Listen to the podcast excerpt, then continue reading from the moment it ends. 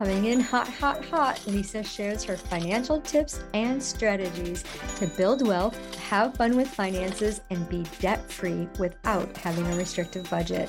From bankrupt to millionaire, Lisa knows what it's like to feel as if you're living paycheck to paycheck.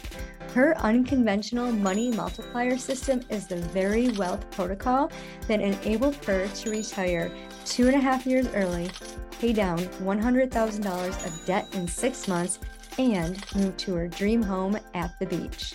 Coming in hot, hot, hot, Lisa shares her financial tips and strategies to build wealth, have fun with finances, and be debt free without having a restrictive budget.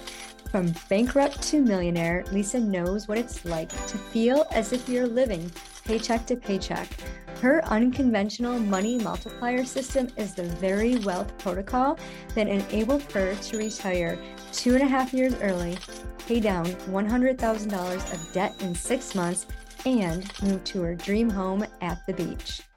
Welcome to this episode of I Date Money. I'm your hostess, Lisa Drennon, and today we have the amazing Kathleen Celmins, who has over two decades of work in leadership, sales, lead generation, and marketing. She has worked with Fortune 500 companies to build profitable product offers, built and sold two businesses, and now works to help entrepreneurs find their ripe idea ready to be picked and put to work as a passive product offer, leveraging their expertise they already have.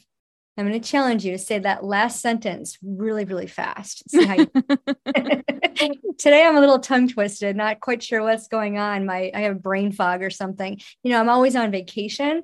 So when I interrupt my vacation to come to a podcast, it's not work, it's fun, but I have to get out of that beach mode into, oh, we're we're recording. so thank you, Kathleen. we did a few takes before uh, we started here. So thank you so much for sharing the space with us and your time. I, I, just love that you have all this experience with sales and leading these Fortune 500 companies. What I don't like sales. It started in this industry and it's such a great skill set. Yeah, you know, a lot of people that I work with don't like sales. In fact, I think a lot of them think of it as pickpocketing. And they did not realize when they started out on their freelancer or entrepreneur journey that what they stepped into was a full-time sales role. Mm-hmm. Yeah, you know, and that's just it. I think I missed that in the MO. I've been an entrepreneur since 1994, uh, part time. And I was like, I just did, you know, I followed this simple protocol. I was an Avon independent rep. And I never thought about, like, I literally knocked on doors. Avon calling, would you like a brochure? And I just never thought of it as sales. I just thought, I can get you some really great makeup and other products, perfume. so, how did you get into this profession? You know, I got into marketing because in two, well, in late 2008, which as you know was right before a giant global recession, I got hired to do recruiting for a hospitality based recruiting firm. So I was calling resorts asking them if they needed had any needs for directors of sales. Even the best director of sales can't fix what was coming. But we didn't know that. The company launched in November of 2008 and closed by January of 2009. Mm-hmm. But in that job, uh, my quota was 80 calls a day, like actual phone calls, calling people. You get really, really sick of it really fast. Yeah. And I got into marketing after leaving that. Well, after the, the company shuttered, I realized that marketing would be a way to do the same thing without having to pick up the phone. And that was so appealing to me at the time that I went down this rabbit hole. And it was basically the dawn of content marketing. When in that time, 2009, 2010, you know, up until like 2016, probably, it, the best thing you could possibly do was to start a company blog and get traffic and inbound leads were all the rage. And then you didn't have to do sales because what was happening was people were calling you saying, Hey, how can I sign up? How can I do this? And I was working for a company at the time and it was so fun. And we built these inbound marketing systems for other companies. And it was really, really neat realizing that they go hand in hand, right? Like it's really, really hard to close high ticket with an email not impossible but hard so teaching teaching and leveraging the skills that i learned with corporate sales and recruiting and the you know the high pressure sales rooms has really helped me work with freelancers to send those outreaches because a freelancer doesn't need to make 80 calls a day. so if anybody's listening to this and wants to tune out because that sounds terrible, you're right, it does. There's way better ways now. yeah, it's definitely evolved, especially over the last few years with AI and the lead generation and all of that. You know, and creating those lead funnels that way with the ads, you know, co- combining that. Was that a straight commission job or did you get a salary? It was mostly commission. It yeah. was there was a teeny tiny little seller. I think it was like fifteen hundred dollars a month at oh, the time. Wow. Um, and even then, um, it just didn't.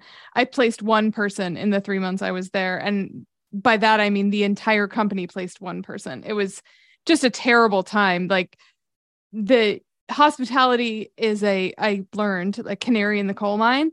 And so they were experiencing lower than average occupancy rates at the end of 2008. So that industry knew what was coming in 2009 before anybody else did. So was, anytime anybody actually answered the phone versus me leaving the world's fastest voicemail, it, they would just laugh at me like, no, we are absolutely not hiring. We are cutting muscle, not fat. So call us back in five years. Oh, wow. Yeah, And that's pretty scary. How did that affect your personal finances? Oh, they were a nightmare. Oh my gosh.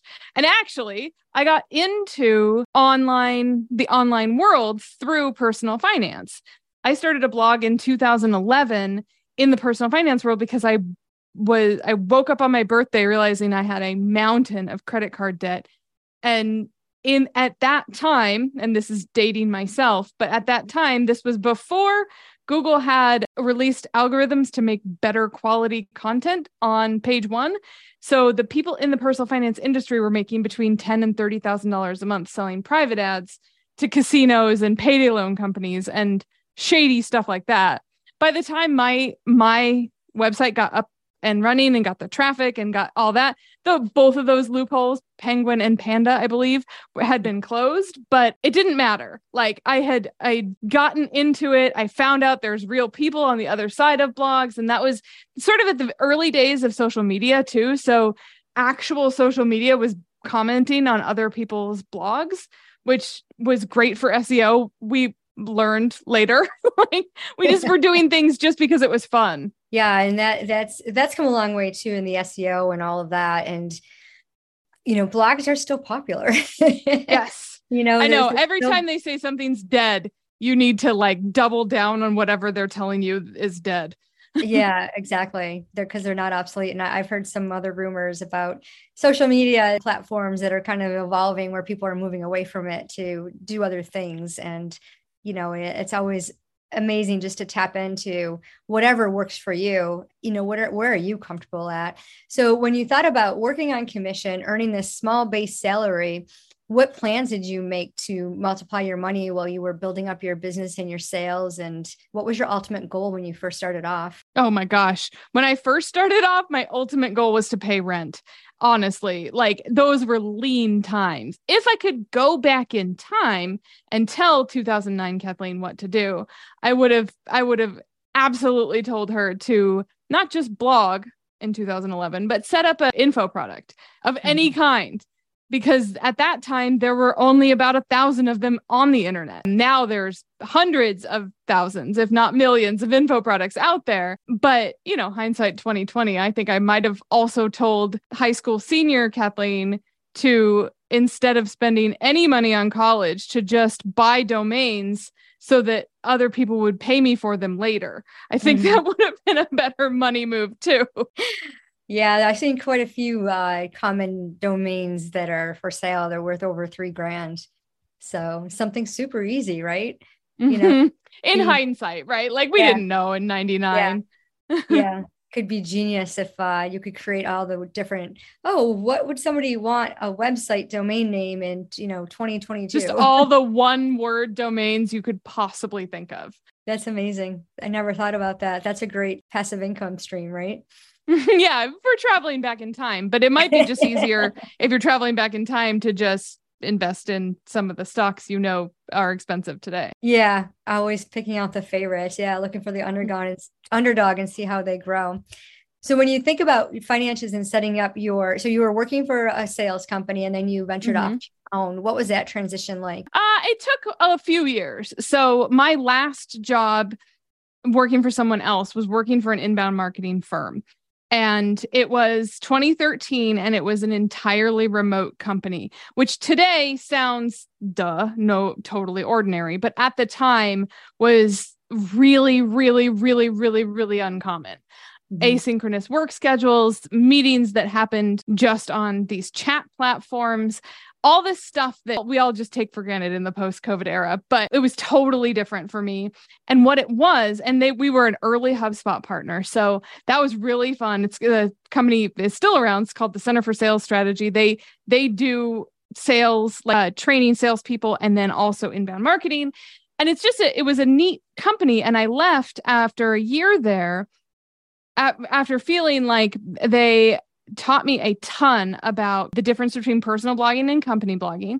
There's not much, by the way, uh, not much difference anyway, especially now. We all know what keywords are now. They also taught me how to work from home, which I was really nervous about. I'm an extrovert. I didn't know like if I could do without like was I going to be one of those weird people at the grocery store that wants to have serious conversations with everybody like who also just wants to buy oranges. And it was such a neat experience and it set me up to uh, work with a partner to build the podcast up to a healthy revenue stream. And then i i have had many pivots since then. That's awesome. What did you when you left your so basically you were in corporate and you left corporate and transitioned into the entrepreneurial world. What mm-hmm. how did you set up your finances to make that smooth transition to wait for all the income revenue to come up and what was the timeline? Yeah. So the the interesting we were doing the podcast had it had early momentum but we were pre-revenue when we started. And so i set up an llc i set up a business bank account. We tracked every single thing. And then my business partner focused on the content of the podcast making it as excellent a listening experience as possible. And i went after monetization. I was talking to ad networks. I was learning how many downloads we needed before we could get into an ad network. I was learning the difference between injected where you where you do it later versus a natural read for the ads and what we liked better and how could we use the format of the podcast to make as much money per episode and that probably took about 6 months before it was making more than I think our initial paychecks were a thousand dollars each. So it was leaner times at the beginning. And then it it grew because I think it grew for two reasons. Because my partners were really, really focused on podcast quality. And they wanted to be the first the first name that you thought of in personal finance, not the last. So, really, really focusing on 101 content, not getting into the weeds of stock picks or or jargony stuff, but really talking about the basics of personal finance and doing it in a way that was really fun. And since they were focusing on that and audio quality and all of the podcasting things, I was left to be the one to focus on monetization. So I was working on ads in the podcast itself. I was building up our web traffic so that we could have a healthy affiliate stream of income. So I was working on a bunch of different income streams then. Mm-hmm. So you monetized the podcast to create multiple income streams and then you promoted it through ads to get lead generation. So what did both of you and your partner do financial coaching or what was what did that look like it's so it's the Stacking Benjamins podcast they have there's a former financial advisor he let his license lapse and then a current financial advisor and they had they had the format was is very very very cute actually. It's a it's coming to you live from my mom's basement and there it's a very much a sense of place. They do like a interview style with somebody who just wrote a book. They do a roundtable discussion of in the news this week blah blah blah blah blah. What did you think? And they bring in other people for different opinions. And so the the format of the show is really different than other personal finance uh, podcasts at the time which were mostly like the experts talking about something in the markets that week, which again right. also works. But this was this was intended to be a radio show always. And now they're on Westwood One. So they are a radio show. Babe. So all of that hard work paid off. Well, that's amazing. And when you got you said in the beginning you each cut it yourself a paycheck of a thousand dollars. Was that gross profits? Yeah. Awesome. Paying yourself first is so important. what was the strategy for the operating expenses and keeping those down to help you scale? We had an interesting, well, I thought what I thought was interesting, and I do it a little differently now that it's just me because I don't work on with the podcast anymore and I haven't for the last five years. But what I thought was interesting was every time we got, we, we would reevaluate every month and mm-hmm. our income grew, but it wasn't growing as fast as it could. So who could we bring in? So one of our first expenses and I am certain they are still working with him. I I would bet money was a podcast editor who not mm-hmm. only edited for ums and ahs but edited for content hey you guys accidentally swore you're going to lose the the all ages rating on apple podcasts if you don't take that out i'm if it's okay with you i'm just going to cut that section out that was so valuable at the beginning and became what like again came muscle not fat. Like that is he is a i think he gets the uh, show credits at the end. He the podcast editor is i would say the very first expense you would want to to incur because we were doing it internally before and man was it a weight lifted off everyone's shoulders when we didn't have to do it anymore. And then just every time we had the opportunity do we want to take money out of the business or do we want to double down? Are there ways that we can invest in people mostly people a few mm-hmm. systems a few softwares but mostly but people are more expensive um, and and they do more. So anytime we were at an inflection point like do we want to take money out? Or now we have an opportunity to bring in somebody who can handle the flow of the podcast itself. Mm-hmm. Yeah, and that's a great investment. I mean, the ROI on that is truly priceless because the the back end of the editing and the processing is it's so time consuming and you know the host is wants to do other things. I'd rather be doing the podcast interviews and the back end stuff. So I know I have the world's best editor, Krista Lilly. She just actually started. So, but she does a beautiful job. She created the music, the intro for my show. So it's really awesome that I get my own specialized, customized music. I love so, that. going back to you know this is the i date money show. So you know i date money is all about the relationship. We hear about mindset we hear about management i hear tons of stuff about investments all day long right? And i'm always watching the market. I'm always following the gurus on you know the shows and so when I think about money, you know, one of the most important thing is our relationship with money. Like everyone always talks about, let's make money but multiply and we'll just manifest this and manifest that. But the true way to multiply your money is to have a good relationship with it. So with that being said, what's your relationship like with money? How would you describe it if money was a person? I think it's a good relationship now.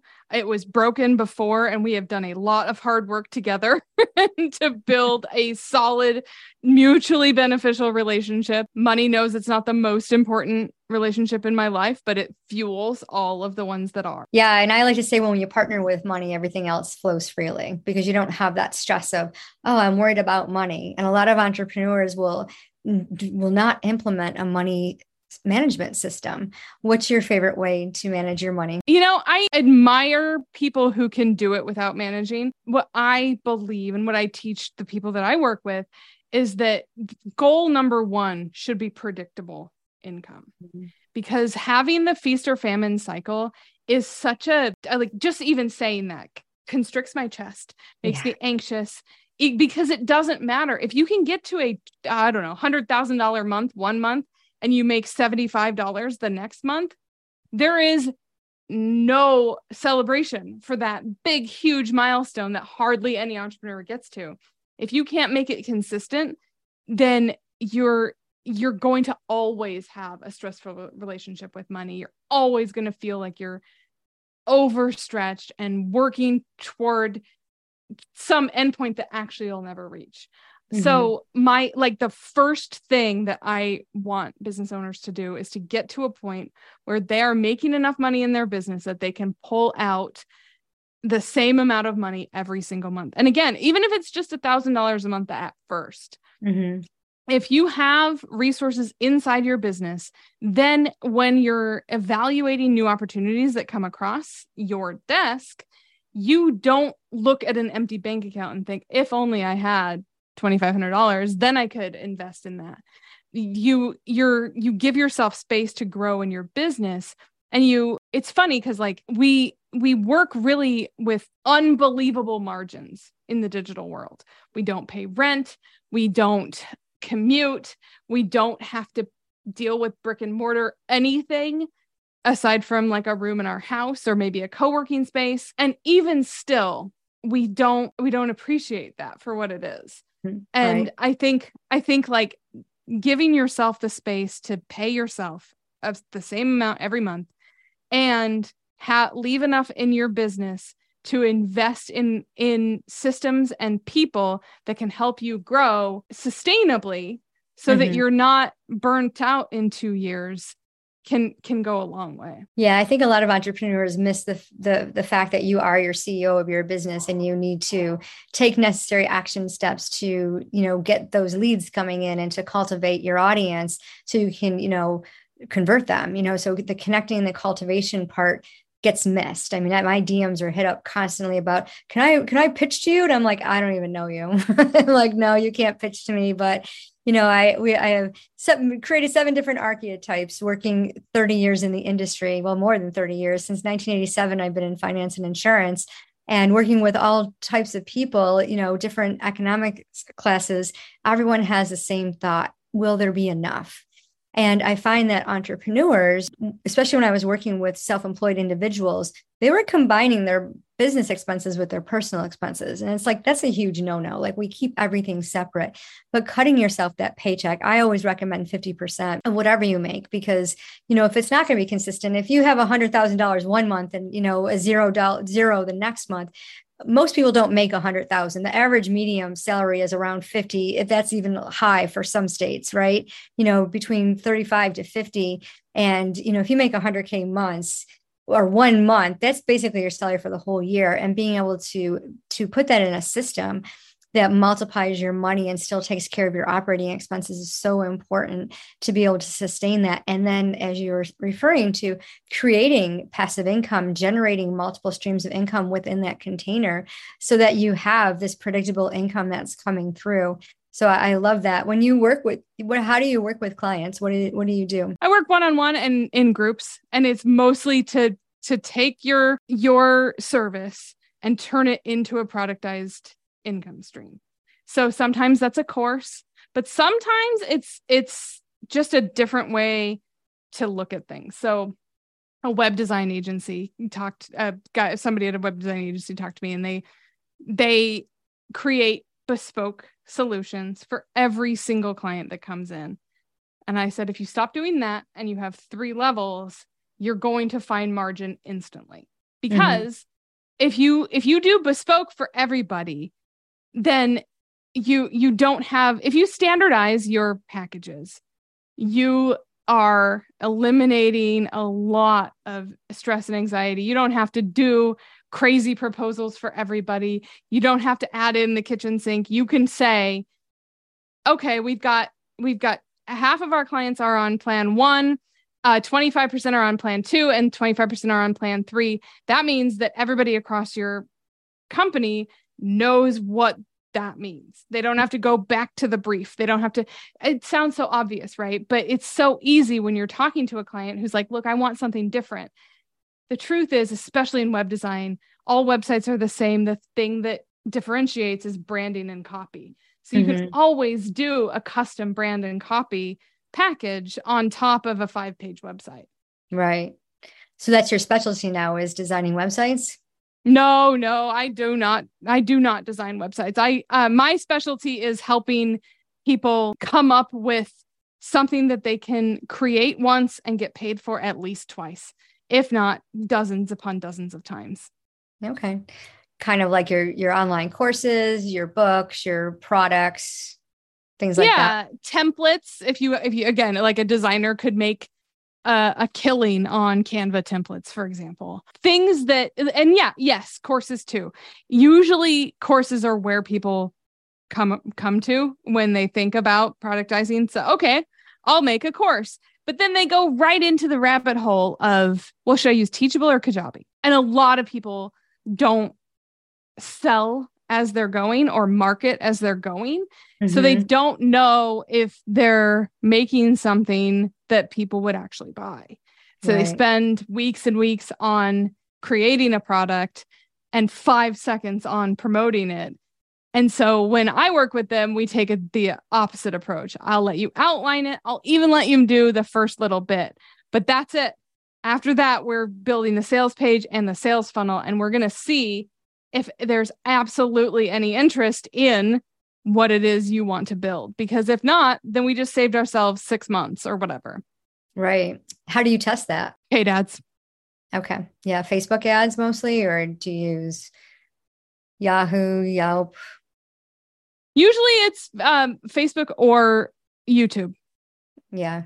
That's awesome. That's a, I, I guess you're the first guest I've had that's done that angle. So that's really interesting to see how that cool. is when you think about your your sales so you have a quota for yourself you're you're a solopreneur mm-hmm. so you think about your your business and your selling strategies and all that is there a specific goal or a number like what keeps you focused on sustaining the numbers that you need to bring that you choose to bring in each and every month so that you can live the lifestyle that you love to live and you and money can have fun? Yeah, you know, I love that question and I think about it a little bit differently. It's more about I want to help as many freelancers as possible not get burnt out. I want people especially freelancers they're to me they're the hardest working or solo solo business owners the the one person shops however you want to call yourself because if you can't figure out leverage then you end up going back to corporate. And mm. when you do figure out leverage, that's when you stop trading time for money. That's when you never tell anybody your hourly rate ever again.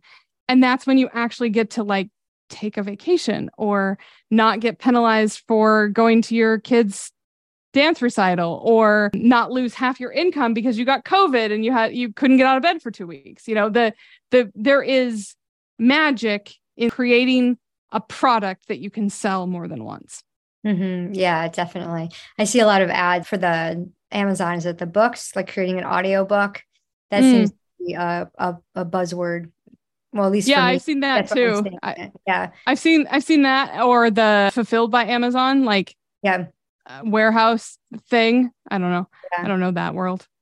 Yeah, and one of my favorites is like the affiliate links. Like a lot of people don't know that a lot of the products that they're buying, the companies that they're working with, they have an affiliate link. It's like take advantage of that. You know, I mean, you're using the product, you can promote it, and you get a kickback for it. So why not? Yeah. So when you um, manage your money in the back end, are you using like a software? Are you using Excel sheets? What's your favorite way to uh, put all the numbers together? I don't like that part. I don't have a favorite way. I use QuickBooks because my accountant does. I also bought a thing that a service that syncs your Stripe to QuickBooks mm-hmm. because that's not an obvious thing, which I found befuddling. But it's like nine bucks a month. It's uh it, and it syncs it tells you who the person was who bought through stripe and and together those things um those two things make okay. the back end of my business work better. Yeah. What's your favorite way to multiply money? Info products. Yeah. I, I kind of knew you were going to say that. I thought I'm like i wonder if she'll switch it to like real estate investment or something like that.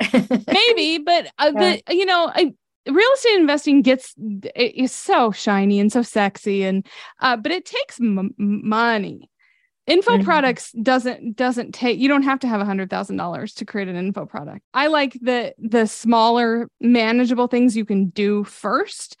And then right. yeah you you can absolutely just throw the rest of it into a multi-unit building with the property manager and then you don't have to touch it and you just get paid or index funds. Yeah.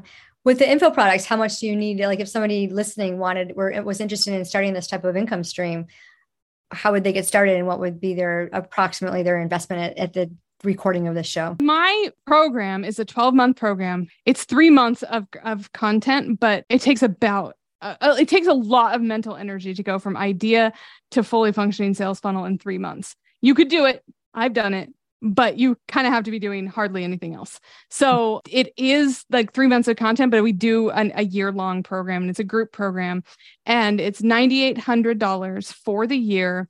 And if you do all the work, and your sales funnel is not making you any money, I will work with you for free until it is making money. So there's a lot to be said for doubling down on yourself and figuring it out. I what I love is the ideation part where if somebody comes to me with an idea and we refine it and make it better and then we test it and see if if there's a need. It's it's super super fun.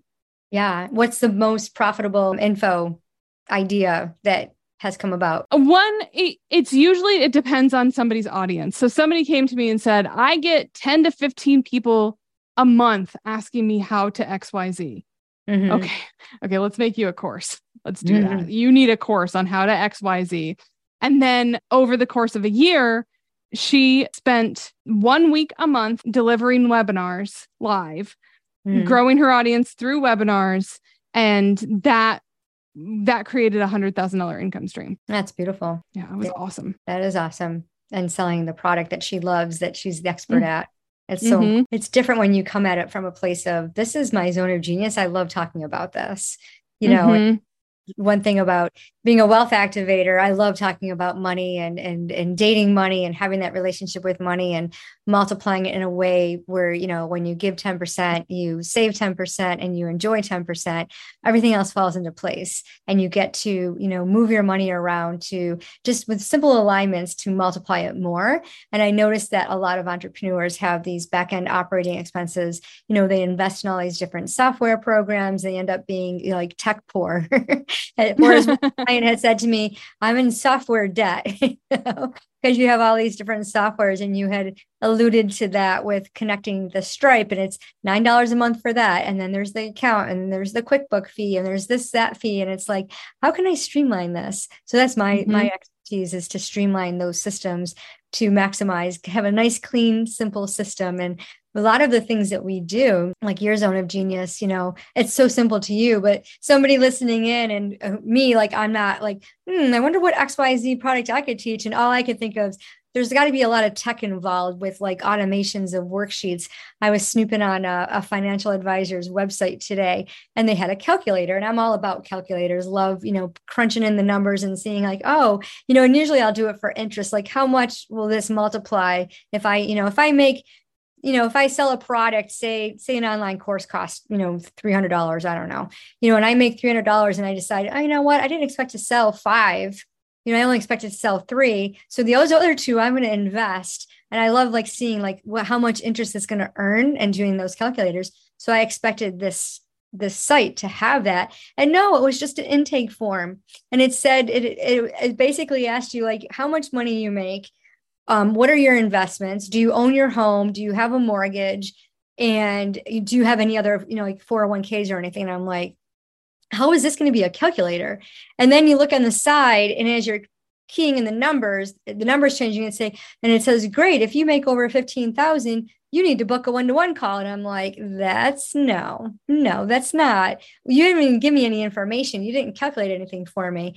And the number was like you know, I was playing around with the different numbers and it, I was trying to figure out like what they were calculating to come up with this net number. And it did not make sense. And like, you know, a confused buyer doesn't, if it doesn't make sense, it doesn't make dollars. So I was kind of like, no, I don't think I like this calculator system. But I have this thought in my mind to create a calculator system that's so simple I used QuickBooks for years. I was a treasurer of three not for profit organizations, and QuickBooks was the great software. And I loved using it, except for when it came to reports, because if you made any mistakes on your accounting, it showed up in your reports and you had to annotate every single one of them. It's like, can I just delete that? That's silly. but that's the accounting mind, right? So when you were growing up, what was your favorite way to indulge in your how did you splurge on money as you were growing up and how is that different and how you enjoy money now you know i never even thought about money growing up and that makes me sound like i grew up extra wealthy but it was it was not. It was regular middle class but we didn't we didn't do extravagant things to celebrate. You know we did we we did our stamps for the for the free pizza at Pizza Hut that I, I still like think nice things about the book it thing uh, when I pass a Pizza Hut today. I wonder if they're still doing that. I have no idea. it's not on my kids' radar. Growing up, I don't know how we celebrated. You know, we we had pizza. All the, this pizza was the default celebration thing. Like good report card, go get pizza. Now I don't really believe in the treat yourself with money because of money thing it for me it falls into a an acquisition trap where mm-hmm. I find there is greater joy and happiness with fewer things. So mm-hmm. windfalls get celebrated with like again probably food like, yeah like yeah, a little got- a nice dinner out or something yeah and you know indulging in experiences is so much fun like there's a lot of us that will take trips or you know just you know maybe rent a boat for the day something that you wouldn't normally do when you're celebrating mm-hmm really big and i know uh, a lot of uh, people write books about you know splurging on their kids for their special birthdays like you can do whatever you want and it's the only time they get to you know bring a friend and, and go here and you know they get the limo rides and the hotels and the spa days and things like that. So the experiences are so incredible to be able to celebrate money. So thank you so much kathleen for sharing your your story and what you do and we'll put the link to connect with you in the show notes what words of wisdom would you like to give to our audience as we part? I think the best investment you can make is in yourself. Beautiful. Well, thank you so much for that. And for anyone listening, if you're interested in learning more about monetizing your passion, you know, creating a course or a product, definitely connect with Kathleen. She can help you with that. And investing in yourself is huge, especially if you're ready to leave the nine to five. You know, maybe you're getting closer to retirement, but you still want to do like a little something and you want to give back to the world. You know, your gifts and talents are so beautifully used for that. And when we love what we do, we can we can monetize that, right? And we can help others at the same time. And that's a beautiful thing. And remember, it doesn't matter how much money you make it's what you do with it. Hey, hey, thanks for tuning in. Be sure to rate the show, give us some love. We would love your review. And remember, it doesn't matter how much money you make, it's what you do with it. And some words of advice pay yourself first. Are you ready to partner with money? Go check out the money dating game at idatemoney.com and choose your partner. We hope you always get the date you want. Hey, hey, hey, thanks for tuning into the show. Give us a five star review and share it with your friends. Get ready to activate wealth. Be the next millionaire with a simple adjustment of your finances using an energetically aligned money multiplier system. You get to build wealth by partnering with money. It's time to have fun with finances. Pick a date, the link is in the show notes to book your wealth activation call where you will get the one solution to multiply your money. Remember, it doesn't matter how much money you make, it's what you do with it.